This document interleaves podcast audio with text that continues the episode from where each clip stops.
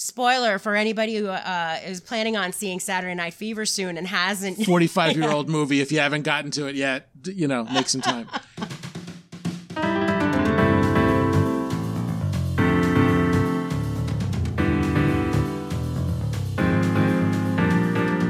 Mad Men, a term coined in the late 1950s to describe the advertising executives of Madison Avenue.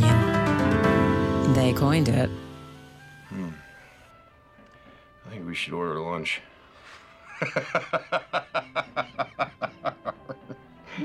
Welcome to They Coined It. I'm Roberta Lip.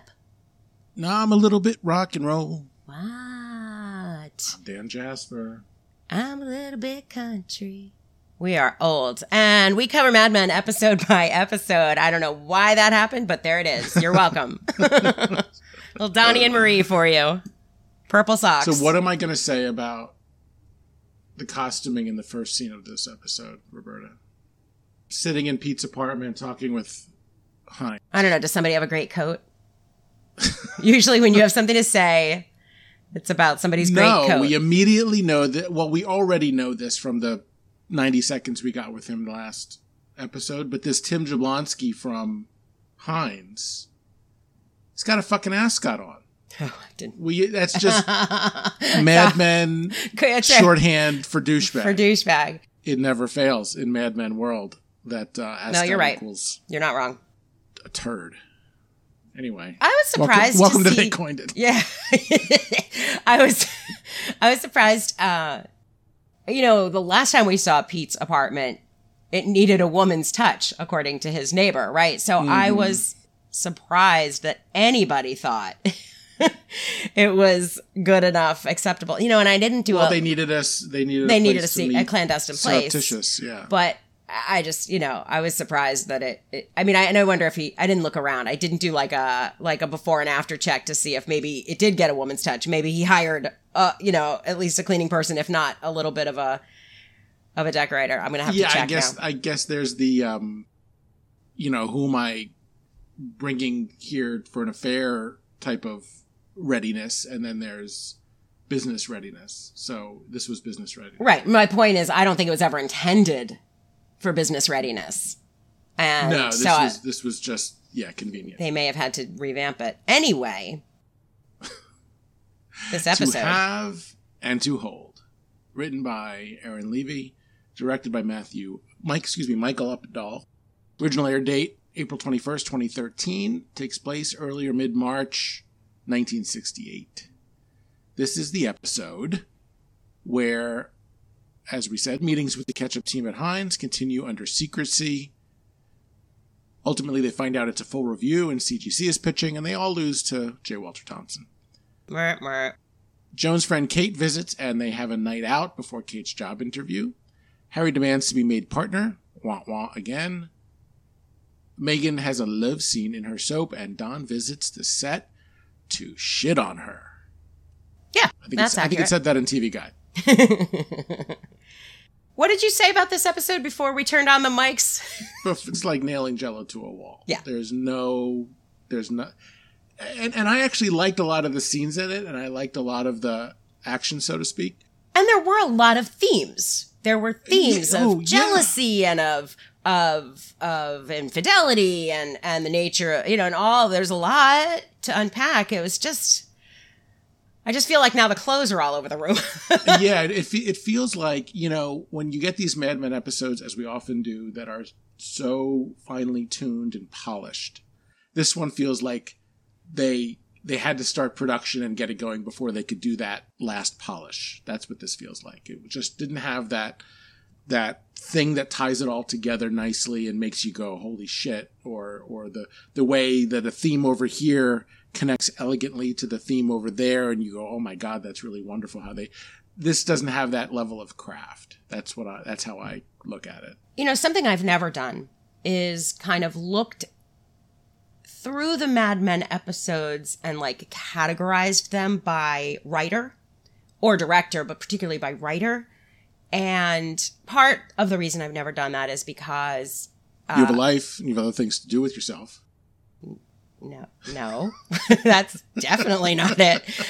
No, um, is because of the the nature of this writing of this writer's room as has been expressed, you know, and explained is it's it there is a sameness to or there's the the goal is that there's a sameness to the voice, right? That it's all Matthew Weiner. And I don't remember if I if I I don't think I've ever discussed this on here or if I even discussed it with you, but I had listened to a um a 30 something podcast I cannot tell you how much I hated this podcast, but I but my obsession with 30 something made me listen anyway. Um, and one of the things they talked about were the uh, were the different this this was definitely a this person episode and this was definitely a this person episode. They didn't have a writer's room. Yeah, yeah, yeah. But what they did have were a bunch of couples. There were like three married couples that were writers and directors and sort of part of the base team. I bring this up to say, uh, I believe we've lost the Jacquemettons at this point. yeah, yeah, yeah. yeah. And I think that might be a loss that we should acknowledge. Like, I think. I, I think yeah, I think you could you could take that from some of this. I mean, it's been a while, right? It doesn't they have, their names haven't been on stuff at least since fourth season. I wouldn't. I. I'm really bad at. Like I, I know, but I, don't think we looked. so I don't think we read their names last season at all. I could be wrong, but it's been a while. It's been a while for sure. They're gone by now for sure. And I feel like this is an episode where you can feel that because again, they are A, they might have written it if had they been around, or B, they're part of the writer's room. They would have put the little the little fairy dust madman fairy dust. Yeah, something something's not there. The name of that thirty something podcast was it the Elliot and Michael podcast? Is that what it was called? No. I no. I had a thirty something podcast. I- that might be the what I would call it. I could do uh, an eminently chewable just a, a rant about why I didn't like this podcast and why I hated the guy who hosted it, and it's a whole fucking thing. Awesome. Anyway, and I'm sure that's what our listeners are looking for right now Yeah. from me. So as we said, we start off with some of the Heinz business, and it's clear that they are, you know, if if Don's cheating on every wife he's ever had, in this case Megan, with uh, his neighbor downstairs, uh, he's cheating on Ray and the beans, vinegars, and sauces people with uh, Tim uh, and the ketchup downstairs because he's clearly in another in another apartment making out with another girl. Yeah. Um, the the, the aforementioned ascot wearing Tim Chim Jablonski.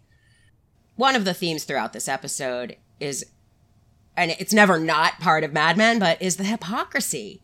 Like everybody is, it's on display everywhere, that's you know. right. And right. and Don has an attitude. Doesn't Don end up being pissed that they cheated, like indignant, like how dare we or something? but Don, um, am I wrong? I didn't get that from Don. No, um, I think Don.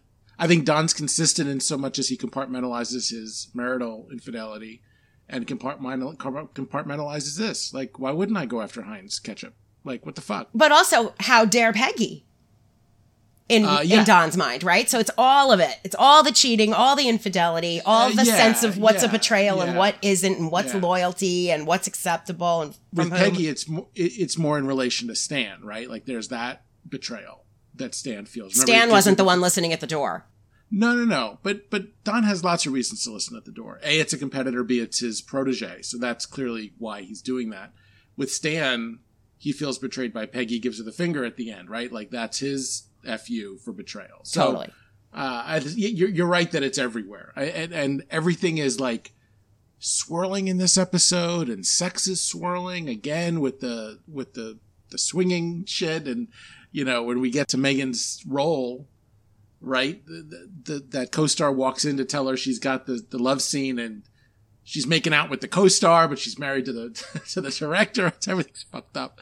But anyway, so we're we're still here with uh, with Heinz, and yeah, it's clear that they're that they're making a making a run for this thing, and and what Tim's doing is making he's making SCDP feel like they're the only girl for him. That, that's the only one I'm cheating with, guys, is you. Uh, which of course we know. Well, we have a hint at it because Ted Chaough tells Peggy to go after it in the last episode, so we know something's afoot there. P- potentially, it's at least been alluded to. Yeah. Um, but that's that's CGC moving in. We don't know that they're taking a full review approach to this thing. They definitely thought they were the only ones. We, Exactly. you know, our team. yeah, they walked out into that little parlor after their pitch. Oh fuck, you know. Yeah. And then, and not only is it a bake off, it's uh, it's a full bake off, and they're in. A, they're up against you know the big, the biggest guns on on Madison Avenue. Nice place. Well, it's uh, available to you. You know, if you ever have to spend the night in the city. I live here, Pete.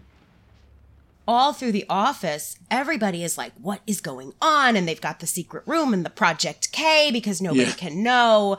And Ginsberg's Project Kill pissed, Machine. and- yeah, I mean, everybody's, it, it's got everybody at, at a level of unrest. Although, I guess in the first scene at the diner with Dawn and her friend Nikki, she describes the office and it's, she might as well have been describing Sterling Cooper in 1960 Oh sure. right? The bottles and the crying. crying in the ladies' room, and it was. I mean, it was really. It, it was designed to make you think of that because specifically, right? The crying. in the Not that room. much has changed. and yeah. not that much has changed. So you get two different looks at the ugliness of this office. One that's this new element, but it brings out everybody's suspicions and jealousies that are always there all the time anyway. And and then this other view of the Yeah. office. Well, since you bring up Dawn and her friend, I think her name was Nikki. Uh, we get two scenes with them at the lunch counter, you know, chatting, and the Nikki's getting married and maid of honor, blah blah blah. You know, I didn't think much of it in terms of it. Really felt like they were trying to shoehorn in a plot line that just didn't really add anything to the to the show or the story in this case. That that was my first thought. And my second thought it was interesting to get the pers- you know it's inter- it's always interesting to get an outsider's perspective of what's going on. A lot of times that's Peggy, right? As a woman, as a young young lady, we get her perspective and see it through her eyes just how crazy, you know, it can be and and the emotional abuse and everything else. Here it's not just a young lady in Dawn, but it's also a black woman. So it's kind of like her friend saying to her, look, those are not your friends and you should not be trusting these people and you got to be double careful.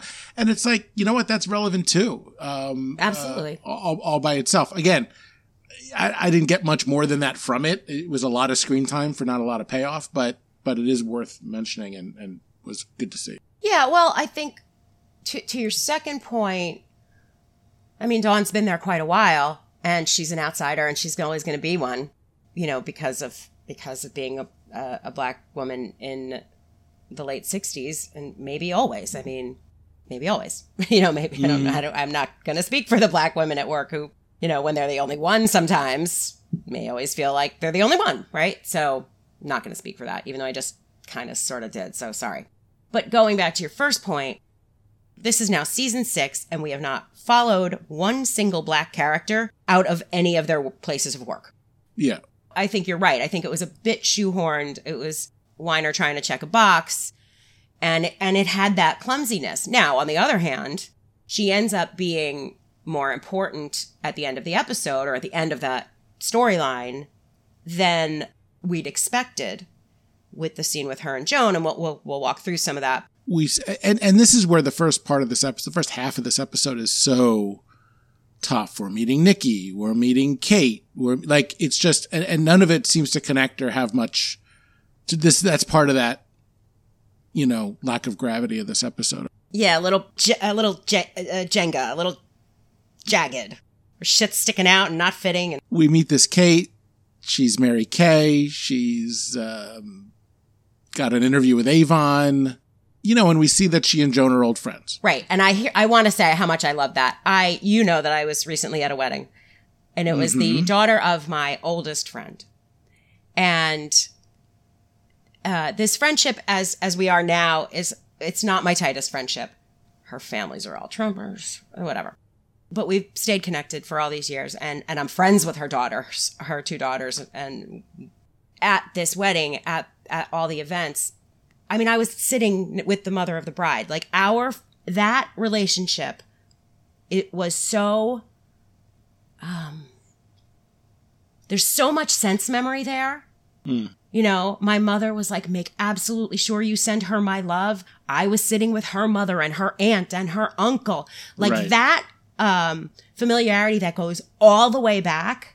I loved seeing that, especially because I had, I literally was just at this wedding. I loved seeing that on screen without any explanation. Uh, you see, you don't see it often. You know where you see it in um, terms of endearment. She's got the old friend who knows her mother since the beginning of time. To Okay. say, you know, it's that there is something about your oldest best girlfriend. Frankly, you're, you know, it, maybe it's a girl thing, but like, and how into your families. It, I don't know. No, you're always lovely. those bonds. Those bonds last forever. I mean, they really do. And in this case, Kate's in town, and she kind of wants a night out with Joan. Right? That's that's their thing. And what was this restaurant with the phones? Is that a real thing? That did we ever find out that that's a that sounds like it could have been a real thing, right? They wouldn't have made that up on Mad Men. So I don't know the answer, and probably I'm just guessing. Probably there's a scene in the original stage show of Cabaret, uh, and a and a. I, it might have been in the revivals too, but there was a song that was cut so that it, with all of them on the phones at the b- tables. So this at Okay. least that goes back. So I'm wondering if it was already a retro thing to have the phones at the tables because it it was existing in Berlin in the 30s. So who fucking knows? cute, cute little thing that very likely was in New York. Um, so yeah, so they go to this. You know, basically, it's it's a it's a vehicle for Kate to be flirty with this guy Leo, and they end up going out with him after his shift, right, to the Electric Circus, where they really get it on. Which was also quite real. Yeah, yeah, that was definitely a real. It was funny. I kept wondering why Joan never left. Uh, I mean, the making out in the car thing in the cab, and it was because she had to get her home because they were sharing a bed because she was crashing at her. That's where she was staying. Kate uh, said she had a room at the Waldorf, Oh, all right. So uh, I think it was just you know you go home with your girlfriends and you don't leave them and that kind of thing.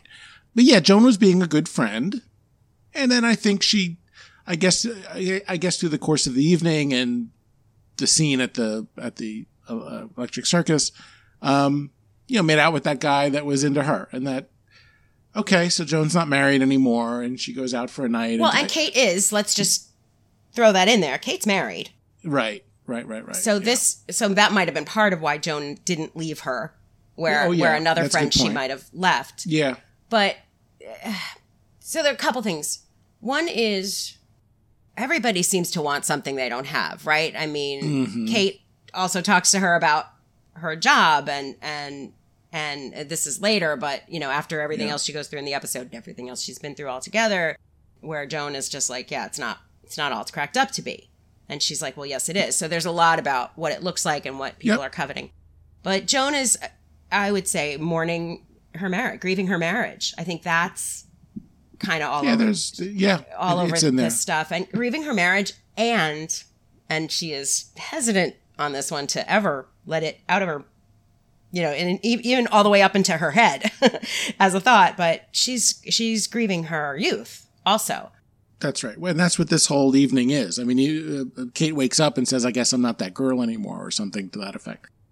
the other thing is we've been creeping into this here we are it's 1968 we've seen a couple of other scenes in other episodes i think i said new year's eve felt like this was the precursor to a key party right Mm-hmm. I think there was even something last episode, and it's not coming to me right now. And then, of course, later in this episode, we get to the the couple inviting Don and Megan. But even that thing in the car where he makes out with one, he kisses one, and then he kisses the other. Yeah.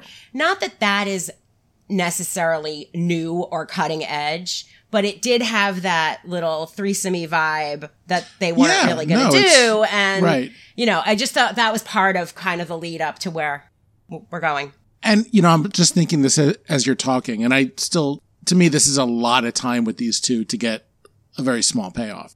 If we're looking at themes and stuff, you know, it's this Leo guy, where it's very blatant in this case that look, I'm not just with you, which is the Heinz thing, which is the Don and Megan thing, hmm. which is the swinger thing. You know, I'm not, I'm not. There's no fidelity here to anyone or anything. So i- i- if we're to if we're to tighten up this jello even just a smidge, you know, we could say that this cohesiveness of fidelity and what it means to sort of say to the world, I'm, this is what I am. That's falling. That's breaking apart. That's kind of splintering. So, you know, again, it's a lot, it's, it's a lot of activity without a lot of payoff, but I'll, I'll throw that in the mix for, for themes and stuff. You know, Mad Men will never stop throwing a new character in for no reason. you know, Right. I mean, that's just they're they're Yeah. you Yeah. know the only spoiler I'll drop here is there there's you know there's a new character in season seven that all the the fans of Mad Men were pissed about, and it's like well, we've done this all along. There's always someone new. There's you know, and they they're either a one shot episode or they're Yeah. they stay for a while, and we you know you just never know because it's like life. Very true. I'm sorry to bother you, Scarlett, but is Mr. Crane in? Okay. No, he's in a meeting. Is there something I can help you with? Well, if he's expecting any special guests, you should let us know because he had someone come yesterday and you weren't here. I must have been in the ladies' room. No. And it's strange because you didn't leave until 647. So there's this whole, and I think this is part of why it was such a difficult episode to tack down was, you know, we've got this Scarlett and Dawn thing where Scarlett's going out and she wants Dawn to punch her out and cover for her and, you know, pretty, pretty low stakes delinquency, I think you could call it. And of course it gets unraveled and Joan finds out and Scarlett just gets fired right off the bat, which you look at and you go, there's there's really no reason to fire that person for that offense. That is that is it's definitely against the rules, but I, you know, unless she's been doing this for a year straight, it's pretty pretty stringent uh, punishment. Well, again, it's very hypocritical. Yeah, Um, it is an older school Joan than we think is appropriate to this office. yeah. You know, yeah. it's it's the she's like dealing with uh, Jane again. Yeah, yeah, or or yeah, I mean, shouting it, you're fired in front of everybody. I mean, it's really it was hard to excuse it. She's got a tighter grip on the secretaries than anything else because it's all she's got, and she's not really reassessed that, which is part of what makes the ending with Dawn interesting Meaningful, from jo- yeah. yeah, meaningful from Joan's perspective, right? right. I'm I'm handing. I'm literally handing actually, you the keys. Yeah, actually letting go of something here. It's just so fucking hypocritical. I mean, Joan, who would go and sleep with Roger in Right. the middle of the day, the whole and thing, it- the whole it's thing, just, it's, right. it's, and they always were arranging parties. That's part of their jobs. It was So we throw that into good. the hypocrisy bucket for sure.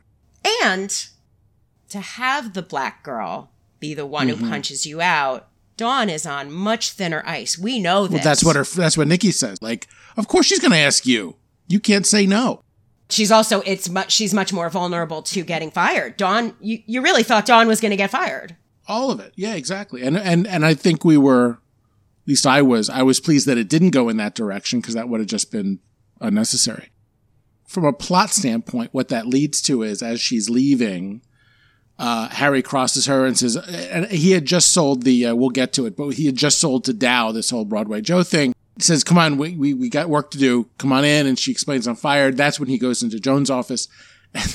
and then, uh, Harry sees her now in the meet in the in the partners meeting, and he thinks that she's downloading this whole thing to the partners because right. because 'Cause they Scarlett care. getting fired is something that the partners need to know.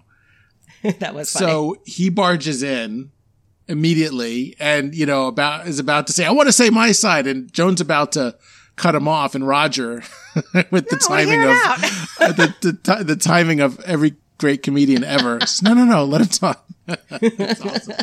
And Harry just does everything but a striptease in that office to to embarrass himself and make a whole thing out of what's effectively nothing to the partners. But it also undercuts Joan because Bert basically says, "You don't need to fire her." Right. The kicker to all this is Harry's burning resentment at not being a partner himself. There's also that Harry and Scarlett have been sleeping together. Uh huh.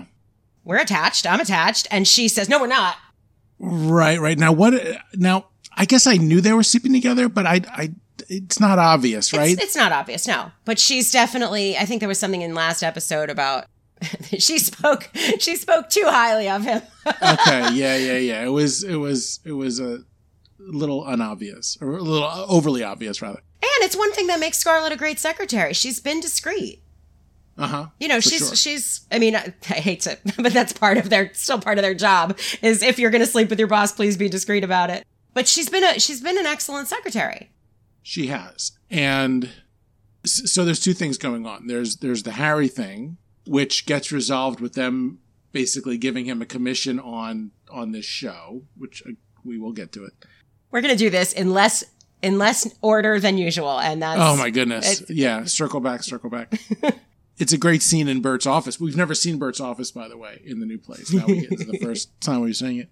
But they give him a commission that's meant to be kind of a okay, ha- sh- shut your mouth kind of thing. And he asks for the partnership, and he, they basically just say no, no chance.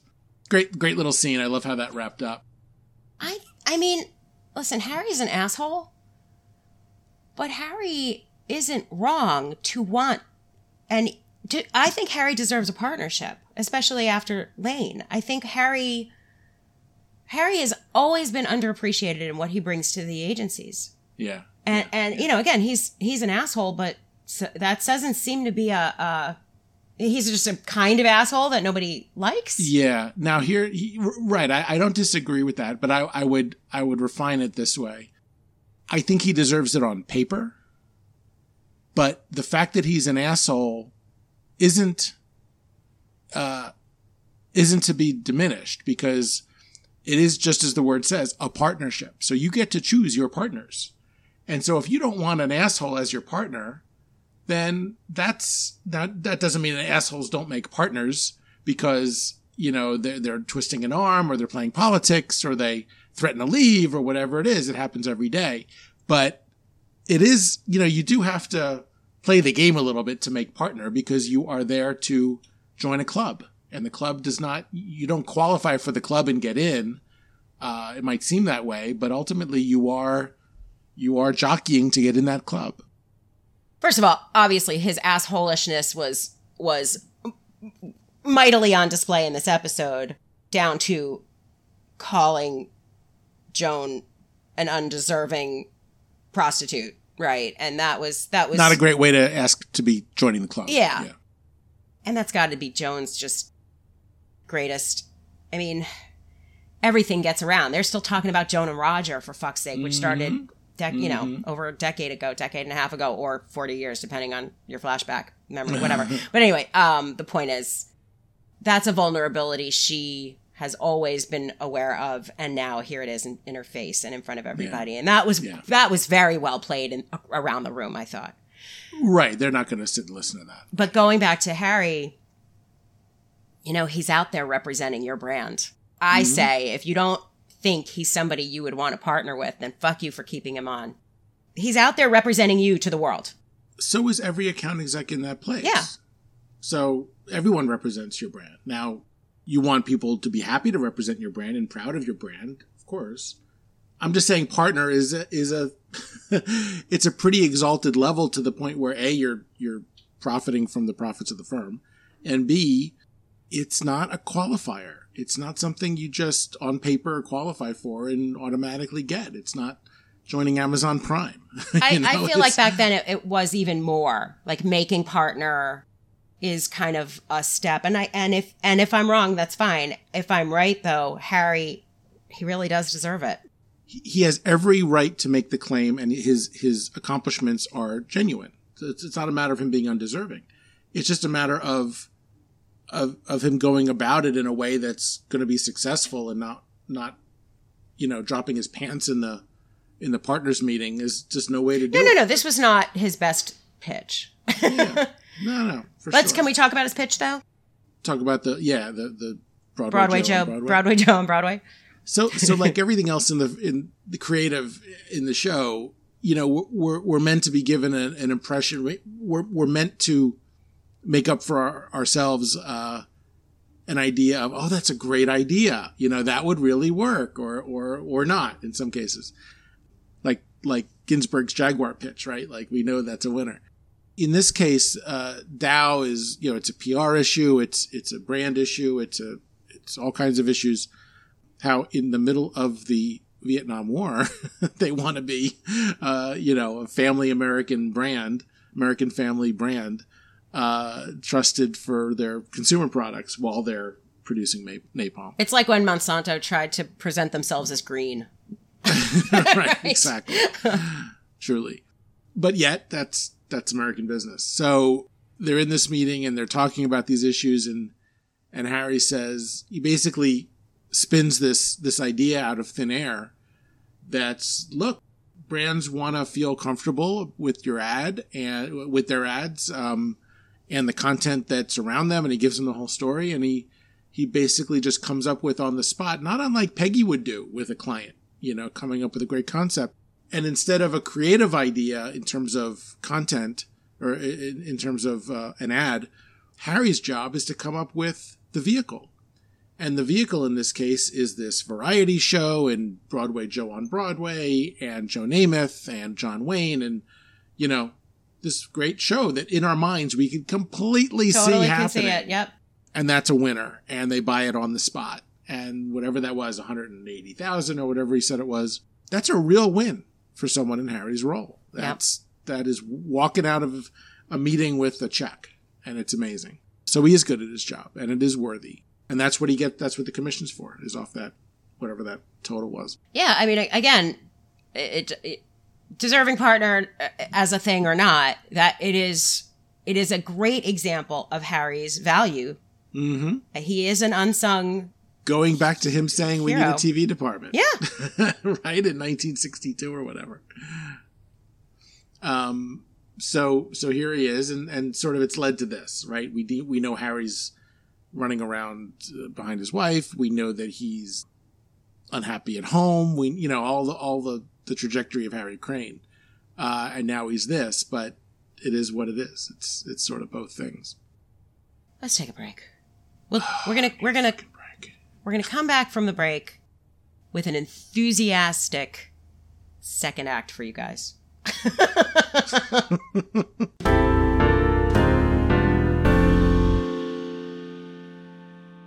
so the actual Heinz pitch.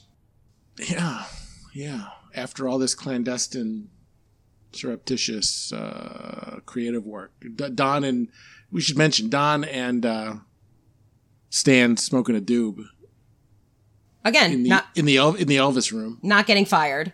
Nobody nobody else gets fired for anything, sleeping on couches or anyway.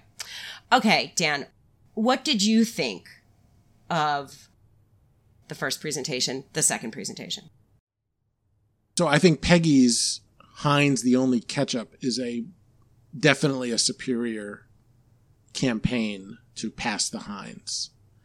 And one of the ways we know that is that Peggy tapped into what the client's looking for. The client said, I want to see the bottle. And hers is the bottle across the whole thing. And theirs has no bottle, which is intentional, obviously. I think that you I think that's how it was supposed to go. I mean, I definitely I see the first presentation. I see, you know, Don you go, Stanley huh, and, good. and you go, that's Yeah. wow, that's creative, that's interesting.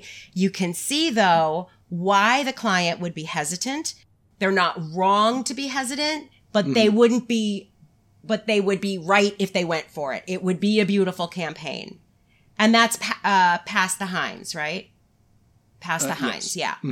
Right. Yeah. But that, but that's a leap. You're taking a leap Yes. that your customers aren't going to say, where's the bottle? Which what is what Don- talking about? Right. which is what Don said. I mean, I thought the visuals were great. I thought the empty, the empty French fries, particularly with pass the Heinz, it Begging was for ketchup, it- right. and and Don talks about it's your imagination.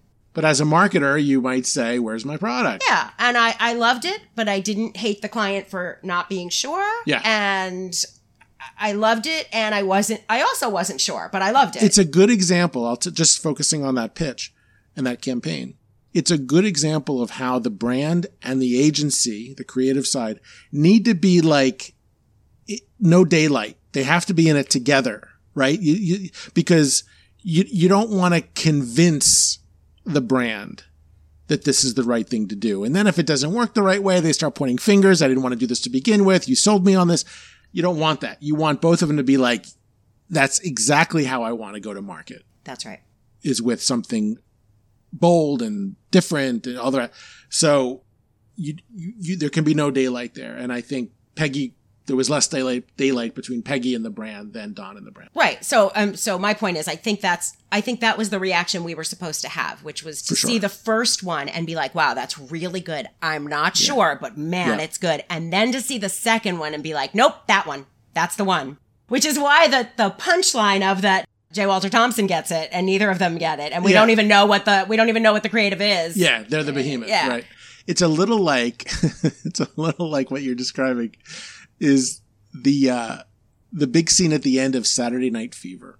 It's a big dance off and it's Tony and I forget the woman the the, the, the his date, I forget. She has she's big I can picture Karen Lynn Gorney. Stephanie, Stephanie something. Karen Lynn Gorney was the actress. and they do their number and it's good it's really good you it doesn't have the sizzle of what he's done earlier in the film so you know it's not quite there but it's good and then the ultimate winning combo which is that puerto rican couple who that wins the contest they just blow everyone off the floor They don't win. They're, oh right they gave it to tony at the end right, right gave i'm it sorry to Tony. i'm wrong because everybody's racist. They But the were, point and then I'm Tony gives it gives gives the gives trophy to them, right and Spoiler for anybody who uh, is planning on seeing Saturday Night Fever. 45 year old movie if you haven't gotten to it yet you know make some time but the point i'm trying to make is we know that they weren't as good as the other team. Yeah. and when the other team doesn't get it we're, we're disappointed for them. So that's a great point. But yeah i, I see the same dynamic here. We, we're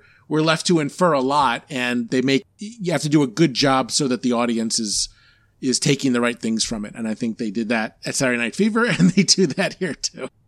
But in the meantime, we, we talked about earlier that it's a surprise that that other people are pitching it, Mm-hmm. but it's also this very it's fucking Peggy, and Right. everybody and they say that's our room we bought that fucking room Right. right you know you already alluded to you already talked about uh stanley and his his reaction and that that that hurts that hurts our heart because we that's the betrayal right there nothing else is a betrayal i mean it's all a betrayal i guess because they still they they got the pitch by finding out leaked information but but that's part of the business but it's stan and they're betraying beans and the whole yeah. And they're betraying beans. There's a lot of cheating everywhere.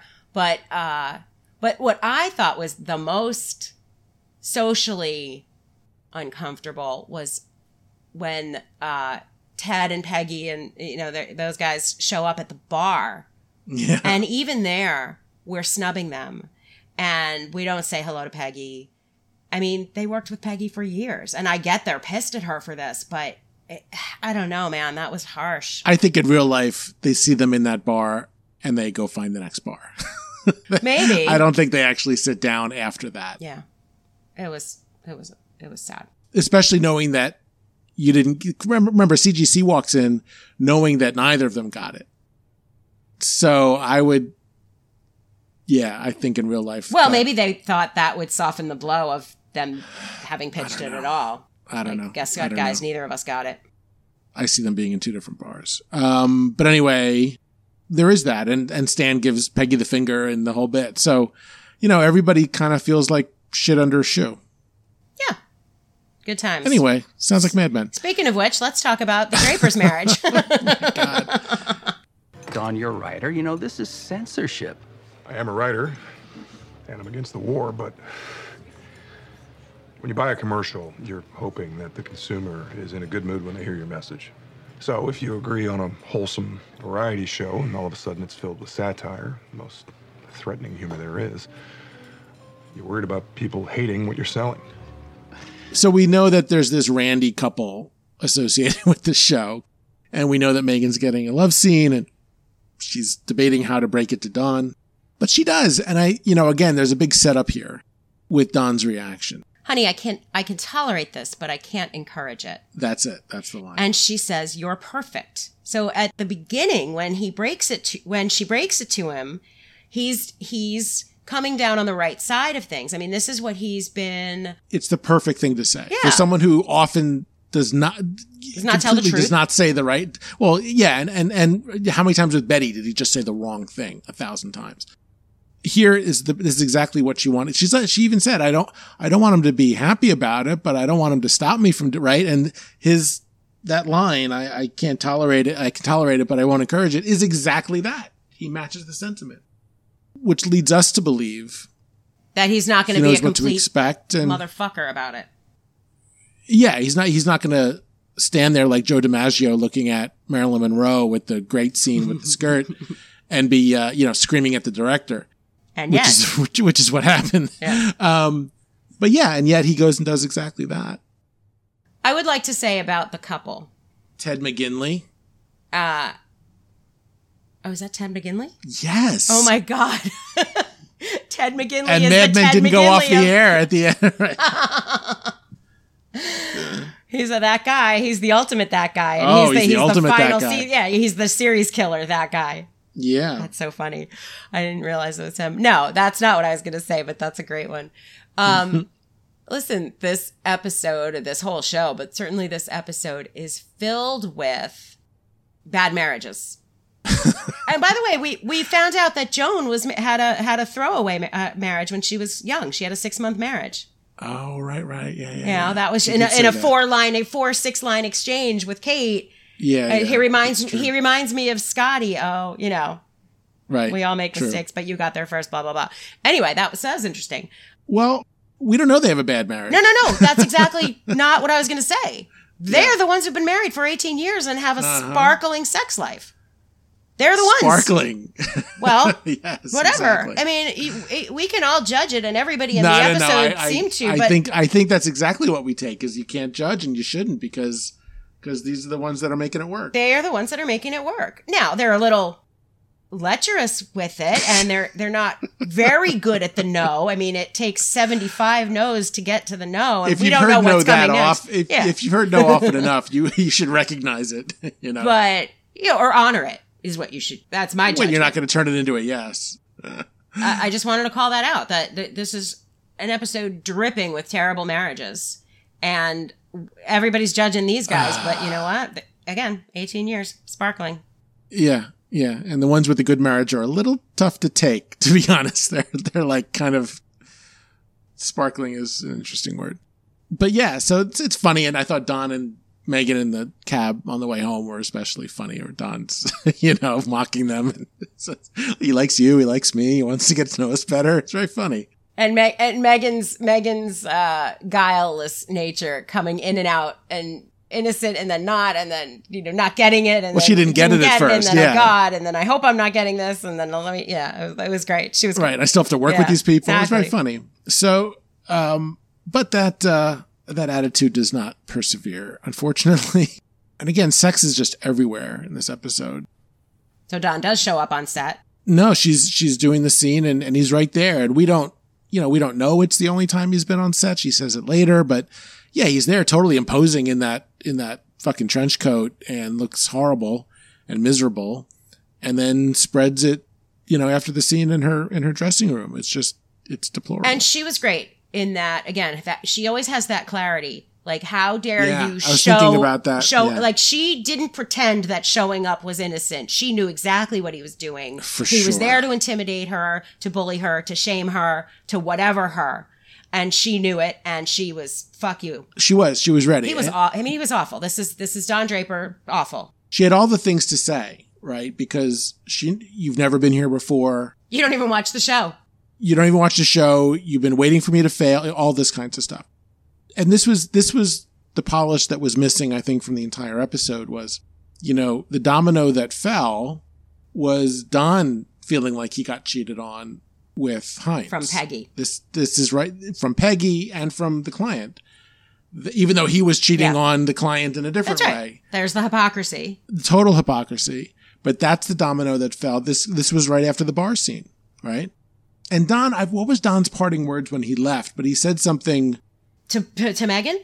No, when he left the bar, Uh, I'm trying to think of what it was, but it was basically like, "I'm proud of what we did." Like he was he he wasn't giving an inch toward, well, that's the way it goes, or you know, this one screws that one. He wasn't sort of giving into that, but in the back of his mind, clearly he was disgusted by it, and that's what I think brought him. That's the domino that led him to to do what he did, at least in part, on on the set. Well, and we also forgot to mention that as he listens at the door, the last thing he hears is Peggy saying If you don't like what's being said, change the conversation. his line. So, you know, that was the Uh, Right. It, it's that all. was that's what he took so personally and how did. dare he? oh, please. You're right. It's ridiculous. But that's how people are. That's just how people are. But anyway, he calls Megan. He ba- he calls her. He calls her a whore. Basically, he says, "What do what do you call you know what do you call someone who kisses somebody for money?" Says Don fucking Draper, and then he goes Picks up the penny Sylvia. and right, right. Picks up the penny. Picks up the penny. That's right. So, yeah, and, and that's where the show's usually a little more subtle than that. It's usually a little more. I don't know. The polish was not there to me. because I was struggling with putting this together. I go who I go to check out Tom and Lorenzo to go back. And one of the things I love about reading Tom and Lorenzo's recaps is Mm. they are real time. They're doing some guessing, you know. Yeah. So what they said about about this is, well, that's the end of this marriage. When I'm I'm just paraphrasing. Uh, what you know when when Don Draper calls his wife a prostitute, that's pretty much that's it. And we've been I've been saying that since the end of last season. Like this is not going well, and this was a big head to come to. I mean, she's really actually having success, and he's really shitting on it. As you said, it's part of the the TV guide summary. Don shits on on Megan's success. There was a lot of good in this episode. There were a lot of good scenes and good sort of points to be made. You know, in the larger, in the wider circles. You know that I always talk about of the show. So I liked that, but as an ep- as a as an hour of of of TV, uh, yeah, too much. Too just it it, it was a lot of noise for not enough, uh, not enough uh, payoff. But you know, it happens. You know, it's, it's interesting too because one of the things that we don't we don't see as much of, or it doesn't feel the same. We said this in the earlier season season so many times. You don't know at the beginning of any Mad Men episode where it's going to end. Oh, sure. Now, this episode took you to some very interesting places. I mean, Electric Circus is a Mhm. fascinating look at the '60s, and and and we're on a TV set, and we're you know, and we're in a we're in a, a diner, probably in Harlem, right? Yep. But none of that has that that same sensation where you're just you've been just drifted into another world. Yeah. And I, Yeah. I, I, whatever that was, was what this didn't, this episode didn't have. Yeah. And, you know, again, plenty of good stuff, plenty of good content. It's episode four in a season. We are, you know, back to planting seeds and planting dominoes as in addition, we don't, eh, dominoes, uh, you can quote me on this. Dominoes don't get planted. Um. Okay. Okay. I think you have a good point Gar- there. gardeners. Yeah. Please, Rafe. You have a family. I have a family that ignores me, that treats me like I've never been there. But you, you make me feel new again. I work for you. And for her. She's good to me. Stop fighting. I don't know how much longer I can take this. You know, I did want to say about Don and, and Sylvia. There's the the thing where with where he's focusing on her uh, her Crucifix, cross, yeah. her crucifix, and he's kind of take it off, and then and he's kind of taunting her with it, and and he wants her to take it off, and asking her about it, and you know, what do you do when I leave here? You get on your knees and pray for absolution. He's Mhm. kind of making it the whole thing sound dirty, and obviously Sylvia is truly religious. Like this is a big deal. and she's her. thought about it. yes. So she doesn't take it off, but then he turns it around, and it just seemed like a, a reflection of Don insisting that the woman he's with not be into Yeah. what she's into Yeah. after leaving the set and Yeah, doing what he did. A, that's that's a great point. That's great, and it's meaningful within the context of this affair, right? Because I think the the key line was, you know, to get on your knees and pray for us. She's like, no, I pray for you, mm-hmm. and and that you find, you know, so it's that part of him saying, like we like we mentioned before, you know, I, I don't want to do this anymore, and she says, I know, and of course they're still doing it. I I, fi- I find that very poignant how she how, how there's this dual nature of this affair. That it's both the hot, sexy part of it where their attraction is, is obvious, and then and then this quieter part that's more intimate about talking about what they're doing. Very unique. Yeah. Let's uh, take a break on that note and come back and do quotes.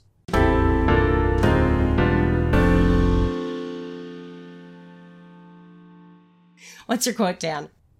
That scene in Bert's office where Harry's I knew going, this was going to be yours. yeah, yeah, yeah, yeah. Harry says, "You know how important I am to this company. You were me." He says this to Bert.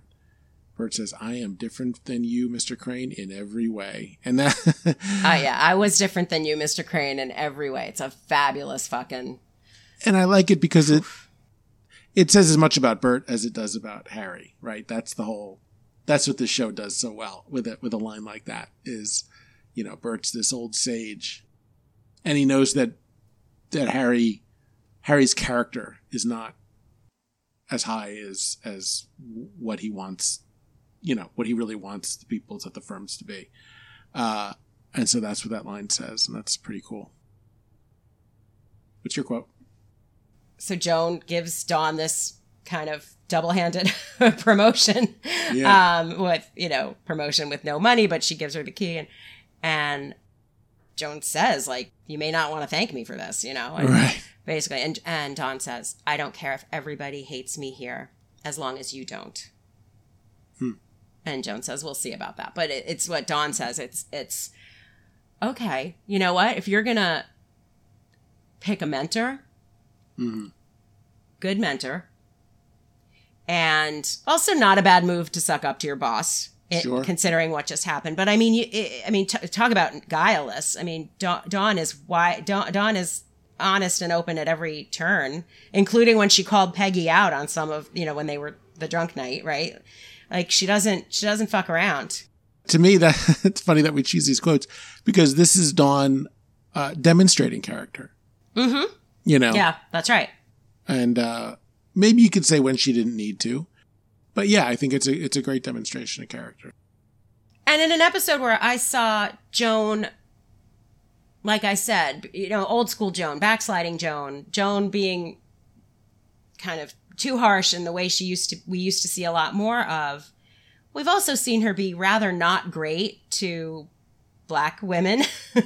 right. If you go back to Paul's yeah, Paul's ex-girlfriend. For sure. Um so you know she's coming around in yeah. some ways and there's she's, and there's a practical element to uh, of it too which is look i'm a fucking partner at this firm i should not be dealing with the day-to-day bullshit between secretaries yeah. and desks and and punch cards and yeah this is not from this is not for me to worry about i should be worrying about budgets and finances and this other shit and that and those three hours or whatever five hour whatever it was is not is not which is not the kind of budget thing she should be worrying no, about. No, no, no, uh, not at all. Not at all. So it's not what's going on here. Right. So uh yeah, nice nice ending to the sh- to the episode.